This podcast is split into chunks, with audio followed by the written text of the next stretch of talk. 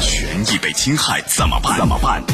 维权法宝，将赢变被动为主动，赢得权益的最大化。最大化。好，接下来我们进入到高爽说法的维权法宝，我是主持人高爽，继续在直播室问候您。最近呢，这个裁判文书网啊公布一纸判决书啊，揭开一桩离奇的案件。怎么离奇呢？二零零九年，山东枣庄的孙女士啊，向这个枣庄的农村商业银行薛城支行存了一百万。然而五年以后再去查看，这笔钱只剩了一块钱。和银行交涉呢，孙女士竟然被银行啊起诉，遭到这个刑事拘留。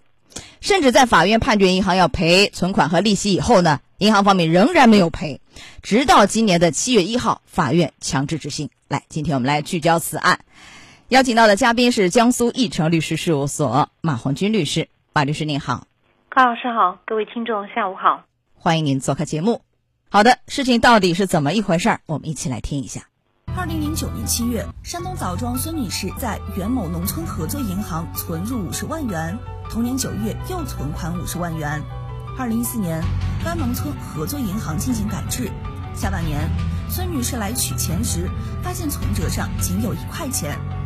于是将改制后的银行告上法庭。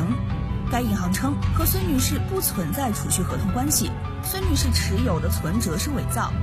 而且她在长达近六年的时间里都对存款不予管理，这不符合常理。枣庄市公安局经调查认定，没有证据证实孙女士实施了变造金融票据的行为。法院也认为，依据警方侦查卷宗中的信息，可以认定孙女士在该银行处存入一百万。这个案件奇了啊！为什么说奇？这一百万到底到哪儿去了呢？这个刑事侦查的卷宗就显示说，孙女士的钱啊存入银行以后不久，就被一个叫田燕的人给取走了。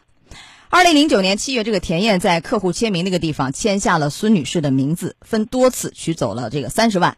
二零零九年九月，田燕呢用同样的方法啊多次取走了五十万。另外呢，二零零九年七月，这个孙女士账户啊还被取了二十万。田燕说呢，这二十万不是她取的。田燕的说法是这样的啊，说不知道谁签的字，有时候这个柜员啊会直接替客户签。你看啊，法院就指出呢，这个田燕确实取走存款，但是呢，并没有证据证明田燕取得了孙女士授权，也没有证据证明孙女士和田燕之间有这个恶意串通、欺骗银行，没有。那么这个田燕涉嫌了刑事犯罪吧，把人钱给取走了啊！虽然那二十万不承认，那还有八十万呢，是不是？这个行为涉嫌了什么样的刑事问题吗？如果这个田燕她是这个银行的，我们要看身份啊。如果这个田燕是银行的工作人员，那显然就是监守自盗了，对吧？那那这里面涉及了就是说呃诈骗，因为他是假冒了这个骗呃签名骗取这个款项的啊、呃，他所以、呃、构成这样一个罪。就如果他是一个银行的工作人员，涉嫌的是诈骗罪。对。嗯，诈骗罪，呃，这个量刑很重啊，一般是三年以下三到十，十年以上到无期。但如果不是银行的工作人员，那么这个罪名也是一样吗？也是诈骗吗？呃，不是银行的工作人员，这里面就是因为目前从我们的报道上没有看出，就是首先第一是没有孙女士的授权，但她为什么能够拿到这个钱呢？对吧？第一，也有可能是诈骗，还有可能是冒用了一些身份去骗取的这样钱款，是呃看还要看是不是涉及到一个渎职的问题。所以其实这个从目前的信息上，我们好像没有看到更多的关于田燕身份的一个说明，但实际上这几种罪名都是有可能构成的。不是银行的人有渎职的问题吗？对，他是这么、啊、就不是银行的人，我们现在是不知道他身份。如果他是一个国家机关的，就是他是实行公务呃从事这个公务的一个活动，然后把这个钱款取走了，是有可能涉及的。嗯、呃，所以说我们得根据他不同的身份来定性、嗯、但是我们假设他就是一个普通的百姓，那他去拿了这个钱款，他就是构成诈骗。即便是银行的人，因为这个案件就奇了，你看那二十万就不知道谁签的字，说有时候呢这个柜员直接会让这个呃就是帮客户去签，替客户来签，这就非常奇怪，有可能啊真的是啊监守自盗，当然这个还要有赖于进一步信息的披露啊。那么这是这一块。那民事方面呢，这个全是要退赔，一百万全要退赔。嗯，民事方面的责任来讲，他肯定这个钱款是要退赔的，就是要退给，就是作为这个田燕当然是要退给银行的，就是因为他没有没有这个取得这个款项的合法的这样一个依据。那如果他是一个银行的职员，这样一个身份也是要退赔，是一样的。然后银行还要在这个角度，因为他涉及刑事问题，银行就不会涉，对吧？不会涉及到，这是一个就职员的一个刑事犯罪，银行不会，但是银行要承担这个民事赔偿嘛？如果他是这样一个身份，如果说假设这个田业就是银行的工作人员，那么对于这个田业和银行的内部关系上来讲，他是需要退赔的，因为他是故意犯罪。那么从这个呃孙女士和银行的关系上来讲，他就是构成一个储蓄合同的关系，所以从这个角度，银行当然是要承担他相应的责任，该给人家这个，人家存了钱了，当然有权利去取这个钱，应该全部。对，因为这个孙女士把一百万存入银行，和银行形成一个储蓄合同关系啊。那么这个枣庄的农商行作为一个金融机构，没有尽到保障储户存款安全的义务，就导致这个存款丢失，那、啊、应该承担相应的法律责任。问题是银行应该怎么赔？一百万都没了，只剩一块，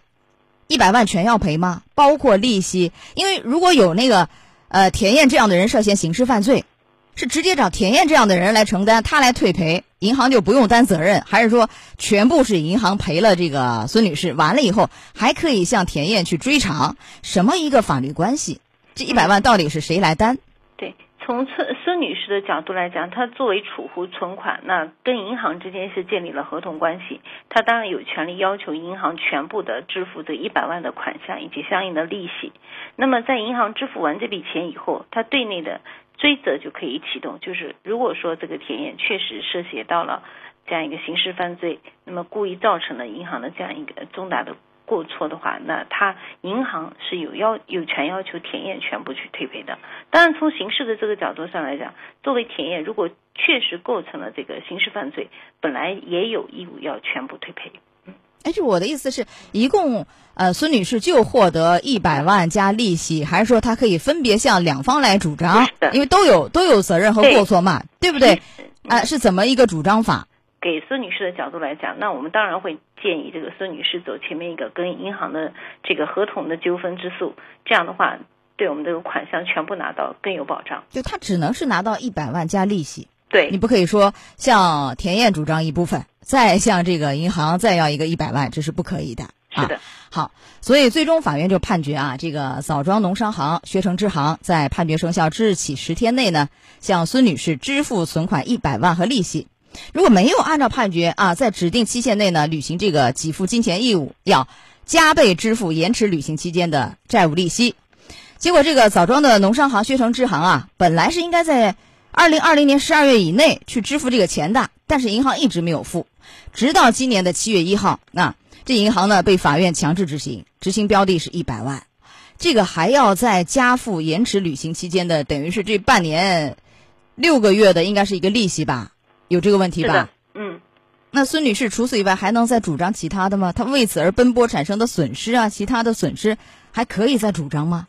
嗯，在这个案件当中，在跟银行的这个合同纠纷的案件当中是不能再主张了，因为这个只能是在一个案件当中解决，就比如说律师费啊、奔波的费用，他可以一次性向银行要求说你应该要给我一百万，并承担我相应的就导致就是要支付的一些费用，这是可以的。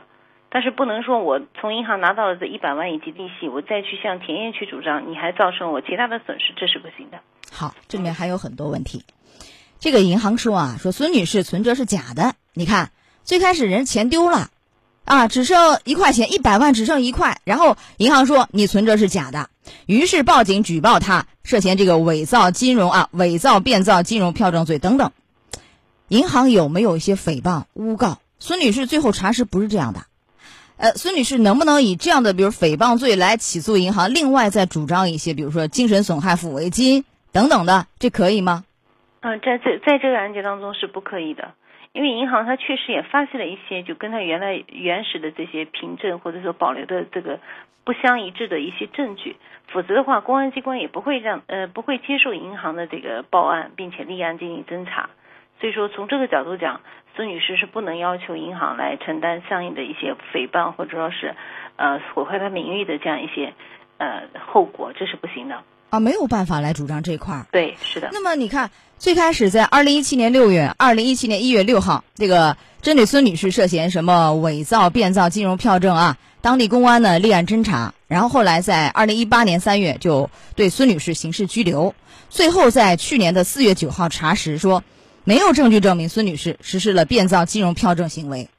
这个能不能主张说国家赔偿？最后查了有一年多吧，说是不涉案不涉罪，能不能有国家赔偿？在这个案件当中，其实国家赔偿也是不涉及的，因为我们能看到整个的这个过程，就公安机关在当中，它到底是就是说是一个呃是一个故意的行为，还是说是正常的一个刑事侦查的这样一个呃权利的行为？那么实际上，在我们刚刚刚谈到的这个案件的目前的信息来看，公安机关它是进行了侦查，也就是因为有侦查，才会暴露出了中介的这样一个田野出来。如果不通过这样一系列一系列的侦查手段的话，可能这个人都看不到。所以说，从这个角度来讲，嗯、公安机关是没有错的啊，不能主张国家赔偿。嗯、对，而这样的就所谓的大额存单去丢失的案件不是第一次了，有的是银行职员啊，所谓的监守自盗，有的是